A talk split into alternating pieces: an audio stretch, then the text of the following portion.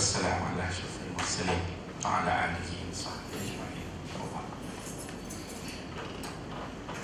Kata Tuan Syekh pagi ini Liyaqil ma tafrah bihi Yaqil ma tahzan alaihi Maksudnya Kurangkanlah Ataupun Sederhanakanlah Ataupun berpada-padalah kamu gembira Apabila dapat nikmat. Agar Kamu juga tidak begitu sedih Apabila dia hilang. Liyaqil Ma tafrah bihi Yaqil Ma tahzan alaihi. Kurangkanlah Berpada-padalah kamu bergembira apabila mendapat nikmat agar sedih kamu juga akan kurang apabila nikmat itu hilang.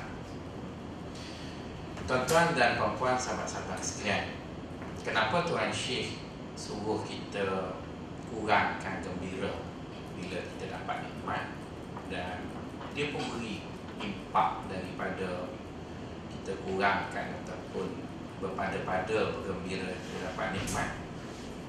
Kerana ujungnya nanti nikmat itu akan hilang dari kita dan ketika nikmat itu hilang kita tak adalah sedih sangat. Maka sebab itulah jangan kasihkan pasangan sampai 200%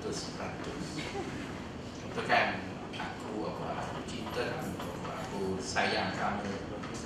200% kita pun tengok ya bila perempuan tu sayang suami dia 200% maka perempuan tu yang menderita. Jadi sepatutnya kalau perempuan nak sayangkan suami sayang 60% syukurlah jadi kalau dia kahwin seorang lagi pun tak adalah tension sangat sebab bagi 60 je begitu. Okeylah tuan-tuan dan perempuan sahabat-sahabat sekalian. Di sana ada beberapa sebab yang munasabah yang harus kita faham. Kenapa Tuan Syekh suruh kita kurangkan uh, gembira apabila kita dapat nikmat? Pertama sekali perlu kita ingat eh, bahawa kenyataan pertama ialah kita tidak mampu melawan takdir kan. Tak ada siapa di kalangan kita ni yang boleh lawan Allah. Jadi apa yang Allah Ta'ala tentukan ianya pasti akan berlaku. Jadi oleh kerana kita menerima kenyataan itu bahawa kita tak boleh nak lawan takdir Allah juga menang pada pertarungan ini maka cara yang paling baik untuk kita hidup ialah kita menelusuri. Itu kita follow takdir. Tapi bukanlah bermaksud kita follow takdir itu kita follownya dengan pasif. Macam ramai mahasiswa akademi Islam bila ditanya kenapa tak kahwin jodoh belum sampai lagi. Itu dia panggil pasif dengan takdir ya saya tak tak suruh tuan-tuan dan puan-puan pasif dengan takdir tapi juga tidak diajar supaya memberontak melawan takdir jadi kita tahu di depan kita tu ada Allah. Allah telah tentukan segala-galanya yang yang tak mungkin kita tukar. Sabda Nabi rufi'atil aklam wa juffatis suhuf. Kolam yang kerjanya menulis takdir tu dah dipencingkan, diangkat. Maksudnya tak mungkin kita akan ambil tu kolam balik, tulis balik. Ada Dia tak ada rewriting. Dia tak ada tulis balik. Dan dakwat yang menulis pada catatan itu pun dah kering. Maksudnya pada Allah dia tak ada liquid paper. Dekat jabat isi melayan ni banyak sebab error typing Adalah tapi dekat Lohul Mahfuz tu tak ada error typing, error writing, tak ada ya. Jadi bila begitu kita sedar bahawa kita tak boleh lawan takdir, maka kita sebagai seorang hamba Allah kita diminta supaya menelusuri takdir itu maksudnya berjalan di atas takdir. Jadi apabila kita ringkaskan takdir itu kita dapati bahawa takdir Allah tentang kita dalam hidup ini dia terbagi kepada dua je iaitu suka atau tak suka. Ya kan? Ada tak takdir yang lain daripada itu? Ada tak? Sama ada kita dapat apa yang kita suka Atau kita dapat apa yang kita tak suka. Yang bujang-bujang dapat pasangan hidup yang maju Yang beruang, bukan beruang ya Beruang Yang macam-macam. Maka sukalah. Yang mungkin yang sakit mendapat kesembuhan, sehat yang staff pula dapat naik pangkat. Okay? Jadi takdir yang yang ada dalam hidup kita ini jika disimpulkan secara umum ianya hanya ada dua takdir. Satu takdir yang kita suka. Yang kedua takdir yang kita tak suka. Jadi bila kita sebut kita suka dan kita tak suka Sebenarnya perkataan suka atau tak suka itu dia subjektif. Okay? Dia subjektif. Maksudnya dia merujuk kepada setiap individu. Ada orang itu dia suka sangat dengan benda itu, tapi ada orang lain dia tak suka. Bila mak saya pergi ke Kedah, Pulau Pinang, dia buat balik jeruk Pak Ali Isteri saya melompat. Oh suka. Saya kecewa sebab saya tak makan jeruk. Betul kan? Maksudnya mak saya tu telah bawa satu benda baik Yang dia panggil jajan buah tangan. Dia telah buat benda baik. Dia buat benda baik. Dan jeruk Pak Ali tu kan mahal. Satu kilo lah 14 ringgit 20 ringgit jadi dia bawa jajan Bukan main jauh daripada Pulau Pinang Tak berapa ABS kena bawa laju Macam-macam. Dia bagi. Jadi Sepatutnya semua orang kena suka lah kan Sebab dapat jajan. Tapi nampak isteri saya je lah Suka. Dia puang, puang, puang Itu. Kenapa tak bawa buah pala sebab saya kan ada hitam-hitam sikit. Darah mamat ni nak apa pula Jadi nak sebutnya Dalam hidup ni sama ada begitulah. Kita suka atau Kita tak suka. Ada orang dapat anugerah cemerlang Ada orang tak dapat. Betul kan? Jadi Bila begitu Kenapa Tuan Syekh kata Masa kamu dapat apa yang kamu suka Jangan excited sangat Jangan wah Sebabnya Nanti bila benda tu hilang Kamu sedih sangat-sangat Kamu perlu dapat apa yang kamu suka tu Sukalah tapi jangan lebih-lebih sangat kepada. Sebab nanti bila dia hilang Kita sedih juga tapi taklah sedih sangat. Okey, bila Tuan Syekh kata begitu Kita akan bertanya kenapa Tuan Syekh cakap begitu kerana di sana ada beberapa peraturan yang kita tak boleh lari. Peraturan pertama, dunia itu ada limitasi. Ada limitasi. Ya? Selagi kita duduk dekat dunia, maka kita tetap takluk kepada satu peraturan. Nama dia ada ada habis dia ada limitas, ada limit dia. Jadi apa pun yang kita dapat, kita kena sedar bahawa dia ada ujung. Dia ada ujung dia. Maka sebab itulah jika orang itu sebelum dia pencen, dia dah bersedia 2 tahun mentalnya untuk pencen, maka pencennya itu cukup bahagia. Tapi bila tarikh pencen tu dah lepas minggu dia masih masuk pejabat Itu yang sakit jiwa. Dia terlupa dia pencin Dia dah pencin seminggu dah Pagi tu masih lagi pakai kerongsang apa. Nenek tanya Cucu tanya nak ke mana ni? Kerja. Kan nenek dah pencin ha? Dia akan sakit jiwa Dia terlupa. Dia terlupa bahawa dekat dunia ni ada limitasi Jadi bila dunia yang kita duduk itu sifatnya adalah sedemikian Maka kita kena terima bahawa apa pun yang kita dapat dia akan ada ujung lah. Begitu. Itu yang pertama. Peraturan kedua, apabila kita duduk dekat dunia ni, dunia ni dia tidak pure. Dia tak pure. Maksud perkataan dia tidak pure ni begini. Kalau kita pergi ke akhirat, kita hidup ni kan ada suka dan tak suka tadi kan? Suka dan tak suka. Kalau di akhirat Allah separate suka tu dia duduk setempat. Di mana di tempat suka itu tak mungkin tak suka akan pergi duduk tinggi dia pure khalis pure di setempat itu syurga dalam syurga tu Allah Ta'ala sebut dalam Quran Siapa yang masuknya takkan sedih takkan susah. Sebab dalam syurga tak ada istilah sedih, susah, sakit, tak suka. Tak ada.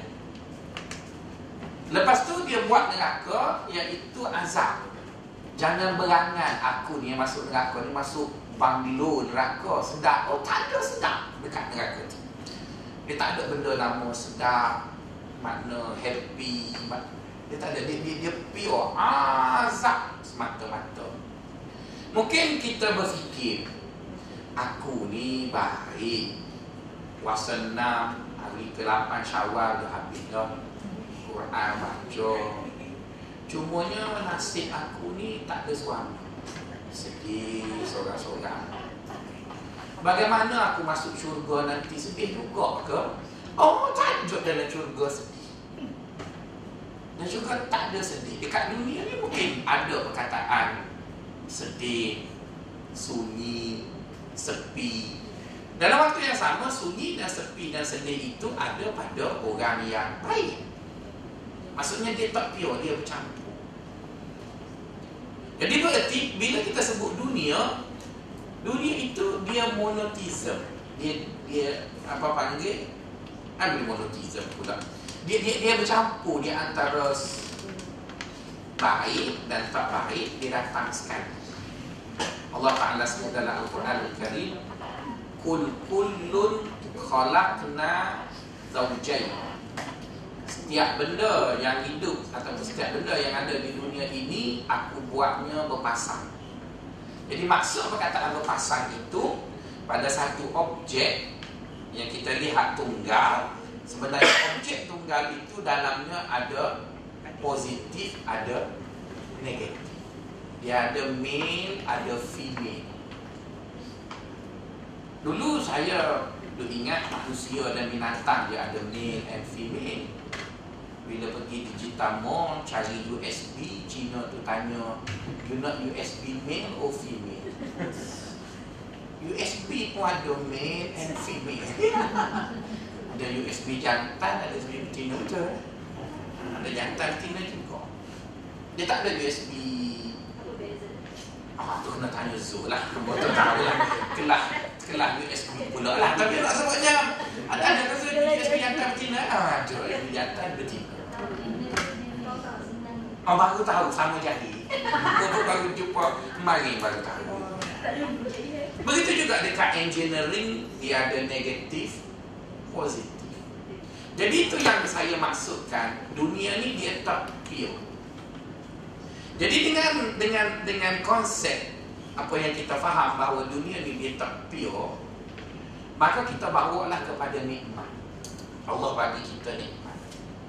Maka sebagai seorang yang belajar tasawuf, kita tahu nikmat yang datang tu dia tidak pure. Memang kita suka, tapi dalam suka tu ada kita tak suka. Ada kita tak suka Begitu juga dalam kita tak suka, ada yang kita suka. Sebagai contoh. Mungkin kita, kita orang lelaki akan seronok lah kalau dapat kahwin dengan. Cantik. Betul kan? Kan ada artis-artis yang sudah habis endorse sekarang. Ya, mungkin. Betul kan? Jadi mungkin-mungkin orang akan kata Bukan Maksudnya kalau dia bawa artis tu sebagai isteri dia Mari dikaitkan dengan Islam ni Orang tak tengok dia Orang tengok tu Yang tu tu tersilap pilih Betul kan Jadi maksudnya dia akan rasa Wah Memang dia suka Tapi ada benda yang dia tak suka Iaitu high maintenance. Nak bayar spa lagi Gincu saja tu Yang kelas ni pakai sebulan Dia pakai dua hari je. Make upnya lagi Spa Nak pergi berendam sana Berendam sini. Tapi kalau kahwin tidak artis Taklah comel sangat tapi bila nak pergi berkena, pergi ulu jam tu dah okey, bawa pergi unggori. Cukup. Jadi berarti yang yang suka tadi tu dia ada juga beban. Beban yang satu lagi. Dan artis ni ada seorang kawan saya tu saya jumpa dia. Dia dua kali kanda uduk dari saya lah. Saya ni uduk dah. Duduk lagi. Satu hari jumpa dia dekat The Curve. Jumpa dia. Lepas tu tengok perempuan cantik sebelah dia. Saya kata perempuan ni silap ini Sungguh dan nanti lah ya. Sebab dia renyuk lagi tan lah. Tapi putih baik. Lama dah, dah pisah masa sekolah rendah dulu Dia ada kilang kaya lah. Jadi saya tanya dia Siapa perempuan tu? Ah, bini lah. Astaghfirullahaladzim Dia kata Astaghfirullah Kata kat aku Yalah jauh sangat? Itu Jauh sangat. Kalau saya dengan bini saya tu Dia faham je. Hitam putih. Betul kan? Ni dia bukan dia faham Teruk penuhnya Lepas tu duduklah. Isteri dia tu Bekas Miss Malaysia. Jadi duduk dengan dia tu tanya borak-borak dengan dia. Kata sedap tak bini comel.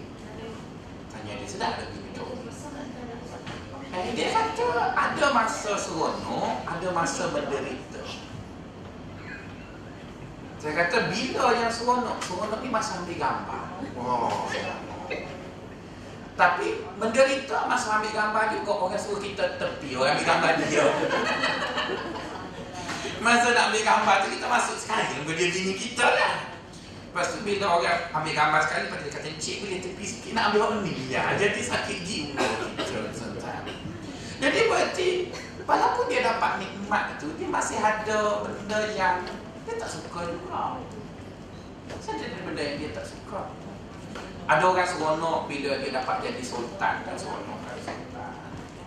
Betul kan sultan semua Ada benda yang tak seronok Itu sultan tak boleh makan tepi jalan Macam kita makan bubur.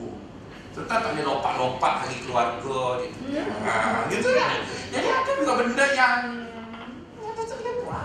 Sedangkan itu sebahagian daripada nikmat dunia yang dia tak boleh rasa. Dia naik kereta tak boleh pelan-pelan, kena laju. Jadi kita boleh pelan gitu. Dia tak pernah merasa ijen, dia tak pernah mana cak kuih tiaw tepi jalan. Dia nak makan kena tunggu masa, lepas tu nak makan kena beradak, tuanku cangkap kena sopan, kita boleh terkangkang. Banyak! Dia, dia memang... Memang dia dapat satu benda, dalam dia dapat satu benda tu, dia, dia tak dapat semua benda. Dia dapat sesuatu Ada benda yang Dia tak dapat. Jadi itu maksud saya Dunia itu tidak Pure. Dunia itu tidak pure. Tapi kalau duduk di syurga Kita boleh buat Apa saja. Kita boleh nak apa saja. Kita boleh dapat apa saja. Dan ketika mana kita dapat apa saja Orang lain itu pun kalau nak juga dapat juga kalau kat sekarang Dah Datuk Najib dapat jadi Perdana Menteri Orang lain nak juga Tapi tak dapat dah lah. Jadi nak tu lah Mungkin Puluh ribu orang Malaysia nak jadi Perdana Menteri Tapi tak dapat lah Orang dapat. Tapi dekat akhirat Nak apa semua dapat. Jadi itu hanya ada di syurga. Begitu juga dengan neraka Dia pure. Jadi berdasarkan dua realiti ini iaitu dunia ada limit, ada ada ujung, ada limitasi. Jadi dunia juga tidak pure.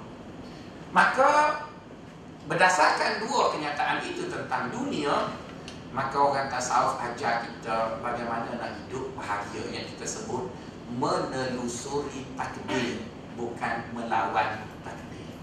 Kita menelusuri takdir. Sebab kita tahu Allah tak boleh nak dilawan ya. Kita tahu macam mana pun dia juga menang.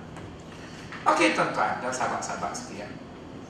Kenapa dia minta kita secara fizikalnya jangan excited sangat dapat nikmat.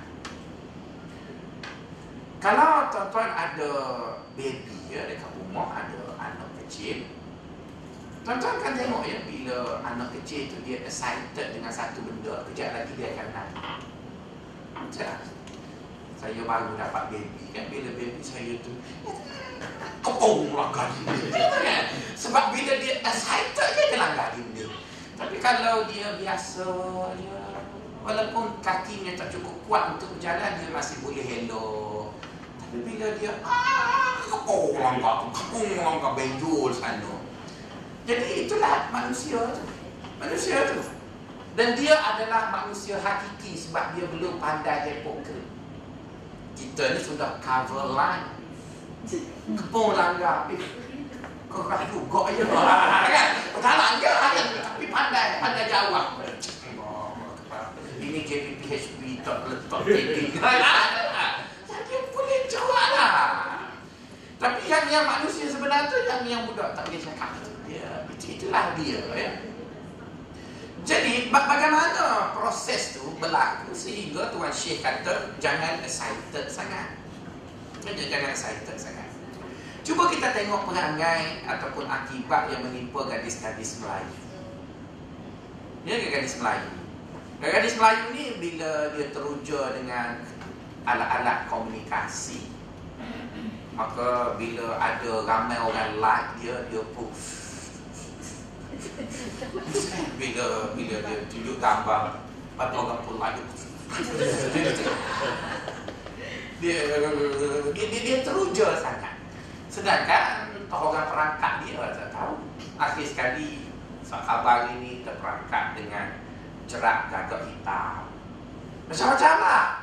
Dan orang ini biasanya berlaku kerana keterujaan. Macam kita nak pergi beli kereta Juru jual, dia tahu orang teruja ni dia tak fikir panjang. Maka kita masuk dia kedai dia, dia tunggu kau kita, dia cakap tak erti full stop. Tahu kalau beri kereta dia masuk sekarang, betul tak macam boleh. Kita pun, oh, dia duit tak cukup jangan risau, ada tangan dia. Dia sudah ada tangan, kita ada tangan dia buat loan. Tak payah bayar apa-apa, kita ambil dia. Dua bulan tak perlu bayar, tapi lepas pada tu bengong. Memang mula bengong. Jadi untuk untuk hidup bahagia sebagai menelusuri takdir tadi tidak salah kita gembira apabila kita dapat nikmat tapi dia pesan kat kita jangan lebih-lebih Okey, mari saya tunjuk dia punya dia punya flow ya tadi ya. Okey. Kalau kita kata start lah ya. Start ni pakai songkok genyong sikit. Saya minat songkok TKI ya, tak segi kali berani.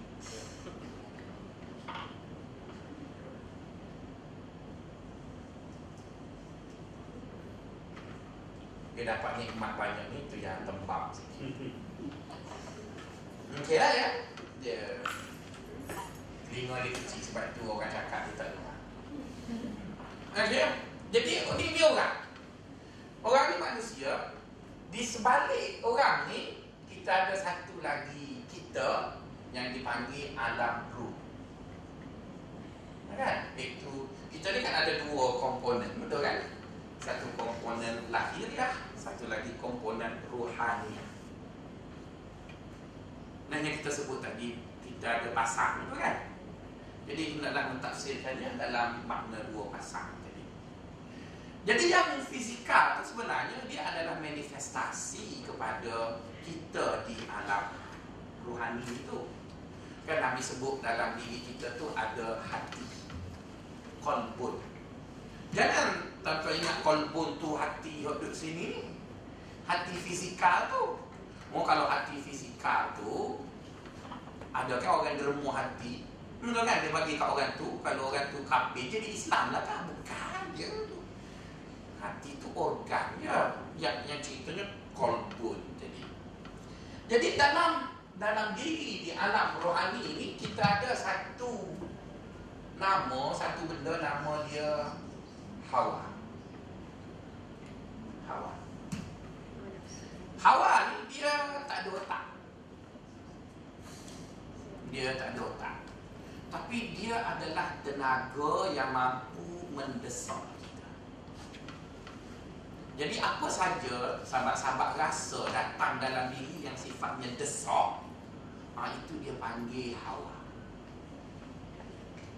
Eh, dia panggil hawa. Jadi desak yang, yang yang berlaku dalam diri kita ni yang bersifat desak dia terbagi pada dua. Satu dia panggil desakan tabi'i. Desakan tabi'i ni maksudnya desakan fizikal tubuh. Seperti mana lapar nak makan. Itu bukan hawa. Letih nak rehat. Dahaga nak minum keperluan biologikal nak balik malam Jumaat. Betul kan? Itu itu bukan hawa itu. Itu keperluan tubuh. Dan dia juga bersifat mendesak.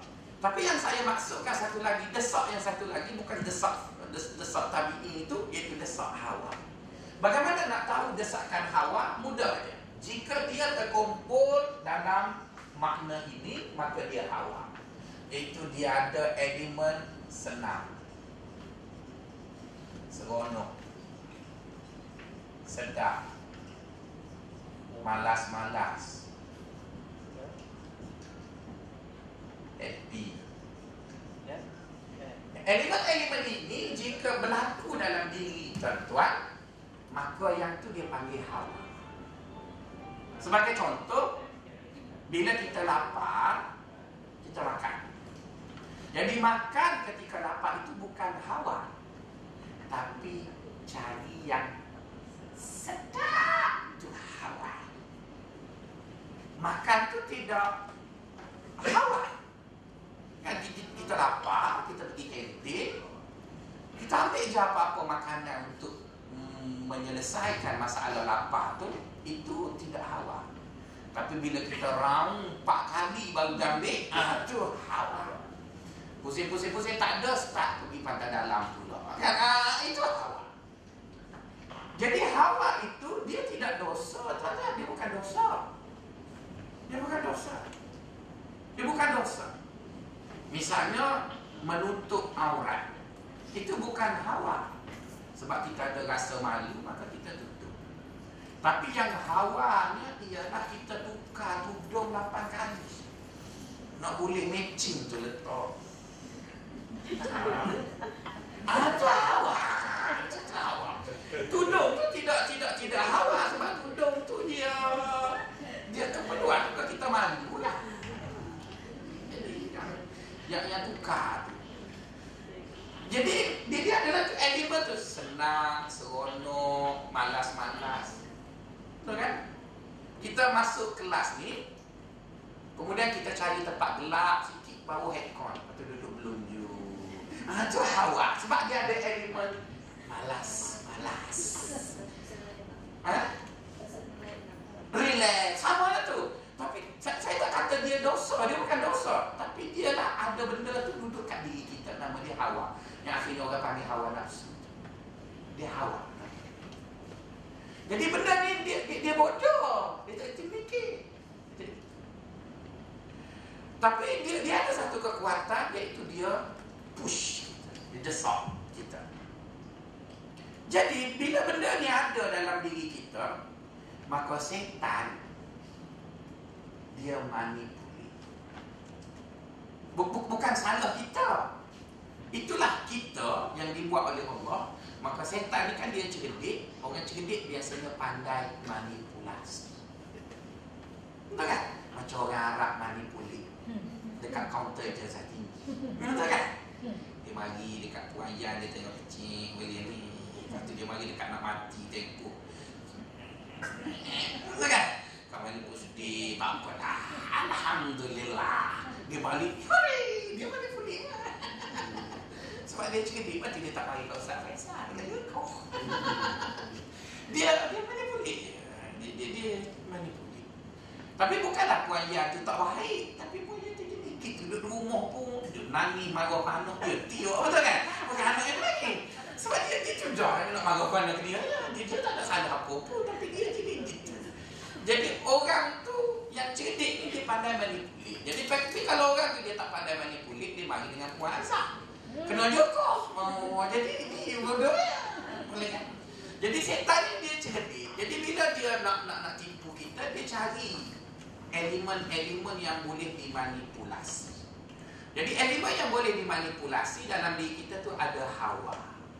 Jadi kalau sahabat-sahabat nak tahu apakah dia ciri hawa, betul betul malas-malas, happy-happy, seronok-seronok, genggang-genggang. Hmm. Itu, itu, itu semua cantik-cantik. Itu, itu semua hawa.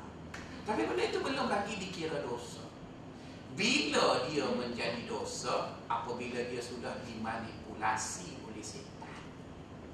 Jadi kita ngaji tasawuf, kita tak boleh buang benda tu. Sebab buang benda tu, buanglah kita.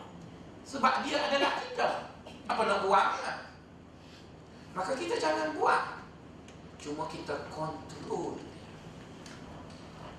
Sebab kalau kita langsung tak ikut hawa Masalah juga.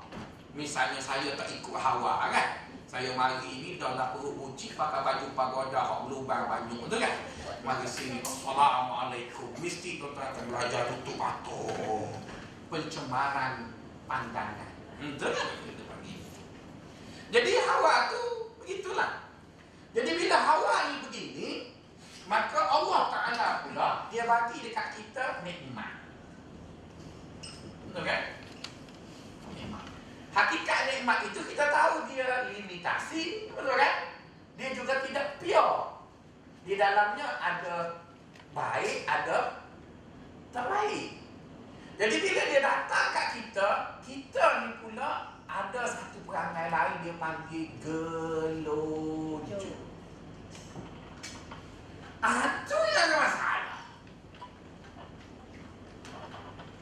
Allah Ta'ala bagi nikmat tu Kita tak nak marahkan dia Sebab sebagai daripada rezeki kita Rezeki kita dapat gaji Rezeki kita naik pangkat Rezeki kita dapat anak Rezeki kita dapat suami rezeki. Itu rezeki Kita takkan nak marah dekat rezeki Jadi rezeki itu datang dalam diri ada hawa Kita pula gelonjo Itu ah, yang jadi excited tu ha, Jadi itu Jadi yang jadi itu tu Bukan sebab apa pun Sebab Gelonjo tu Lepas tu hawa kat dalam tu pula Dia respon kuat Dia respon kuat Jadi bila kat dalam tu respon kuat Kita punya penapis pula jarang jadi gitu tu Bila boleh gambar dengan kajol tu Gitu dia kajol tak ada apa pun muncul dia Yang boleh bergambar tu Apa benda kajol tu Betul kan? Dia dia dia dia dia begitu. Saya tengok ada ada satu staff dekat office tu pengarah staff tu ustaz lagi profesor lagi. Tapi jarang staff tu ambil gambar. Tapi bila artis mari dekat pejabat tu semua ambil gambar. Lepas tu upload sampai tiga empat kali dekat facebook. Terujung tu. Saya kata ada apa pun. Yang artis tu anak murid kepada pengarah dekat pejabat tu. Tak ada apa pun. Jadi sebab pengarah tu tak handsome agaknya kot jadi dia jadi gitu jadi berarti bu bukanlah perbuatan tu dosa. Saya bukan nak kata apa yang duduk buat tu dosa, dia bukan dosa. Cuma dia ada kesannya. Kesannya apabila kita jarang itu kita punya penapis gelojoh ni terlalu jarang. Yang sini pula begitu kuat menarik Maka setiap nikmat yang datang, yang hakikat nikmat itu bersamanya ada baik, ada tak baik. Maka kita tak nampak yang tak baik. Kita nampak yang baik. Kita tak nampak. Lepas tu bila kita dah jemu dengan nikmat tu, barulah kita nampak. Hmm. Padahal bukan dia baru ada, dia lama dah ada. Cuma gelojoh tu yang yang yang tidak nampak. Macam hmm, kan adik yang belum kahwin ni. Saya dulu kahwin dengan isteri saya. Saya, saya tak rasa jauh segamat Kelantan tu. Sebab duk gila ke dia tu kan segamat tu dekat yang biasa. Pakcik saya yang bawa saya pergi kahwin. Dia kata tak sapa-sapa lagi. Dia banyak. Kita kan dekat-dekat lagi. Dekat-dekat lagi. Kita bukan. Sebab kita tengah kemaru dengan bini kita tu. Pakcik saya sampai curah air. Masa tu advent tak ada aircon. Curah air gila kan Dia kita kan baju pun panak pun tak apa Sedangkan jauh tu, distance tu dah lama ada. Iaitu daripada Kelantan ke Segamat tu lebih kurang 590 km tu Distance tu bukan baru ada Dulu, dulu, dulu dia ada. Tapi dia kerana kemaru betul. Eh. Tapi bila dah 17 tahun kahwin Eh baru berasa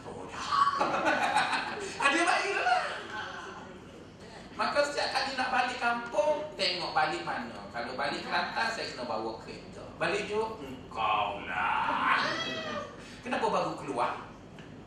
Sebab dulu kelucu Betul kan? Ustaz kena juga. Tidak ustaz lagi dulu Jadi tak nak sebutnya Nak beritahu Ialah benda tu dia bukan baru Dia ada Dia lama dah. Sebab oleh kerana dia dunia Dia datang sekali. Cuma Dek kerana kita gelojoh Yang beban tu kita Kita tak nampak masa tu. Kita tak nampak. Ada kawan saya dekat taman tu Orang tu jarang lagi pakai Alfa Dia dah pakai Alfa Anak seorang. Beli Alfa Jadi tiga orang. Kursi ada lapan. Duduk tiga eh? Jadi dia duk cerita lah. Seronok orang naik alfa apa. Jadi bila orang dah ramai ada alfa, dia mula burung. Dia kata bayar mah. Beki payuh lah. Lepas tu dia burung. Naik macam kereta banyak. Betul lah, enggak tak ada orang. Dia kena dia pergi kerja seorang. Ada tujuh lagi kursi kosong. Maka lalu kat kubur pun dia berasa ramah. Tu kan? Tapi masa mula-mula dia beli tu dia duk berkosong. Sedangkan maintenance tu dah, dah, dah ada masa beli tu lagi. Jadi dia bukan baru datang. Maintenance tu masa tu lagi Itulah maksud hikmah pagi.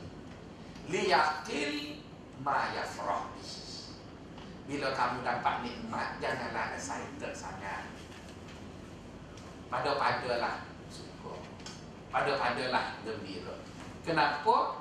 Kerana nanti nikmat itu hilang Kamu juga tak adalah kecewa sangat Tak adalah kecewa sangat Kita bergembira kerana kita ada suami Tapi janganlah lebih-lebih sangat. Nanti sampai satu masa dia kahwin lain Kita takkan nak bunuh diri. Tapi bila kita tak gembira sangat Ujian. Cobaan Betul Saya tak ada audit lah. Sebab kat sini tak ada setia belaka tu Maksudnya tu kan ceramah ni semua seorang je Jadi mana nak sebutnya Begitu yang yang ni Jadi sifat dunia itu seperti yang saya sebut tadi Ianya ada batas Iaitu ada ujung Yang kedua apa saja yang Allah Ta'ala beri Dia tidak beri dekat kita pure Dia bagi kat kita tu Satu benda yang kita suka di dalam benda yang kita suka tu ada juga benda yang kita tak suka. Begitu juga apabila dia beri pada kita benda yang kita tak suka, di dalam benda yang kita tak suka tu ada juga benda yang kita suka. Jadi sebenarnya Allah itu tak pernah zalim dengan kita. Dia beri kita semua benda baik. Cuma di kerana gelojoh tadi menjadikan mata kita apabila dapat satu nikmat, kita tengok yang kita suka. Kita tak tengok apa yang kita tak suka Sedangkan dalam sesuatu nikmat itu Bersama kita suka, ada kita tak suka Jadi begitulah pelajaran kita pagi ini liyaqillu ma yafrah bihi yaqil ma tahzan alaihi berpadalah gembira dengan sesuatu nikmat kerana kamu juga akan berpada apabila kamu sedih ketika nikmat itu hilang. Assalamualaikum warahmatullahi wabarakatuh.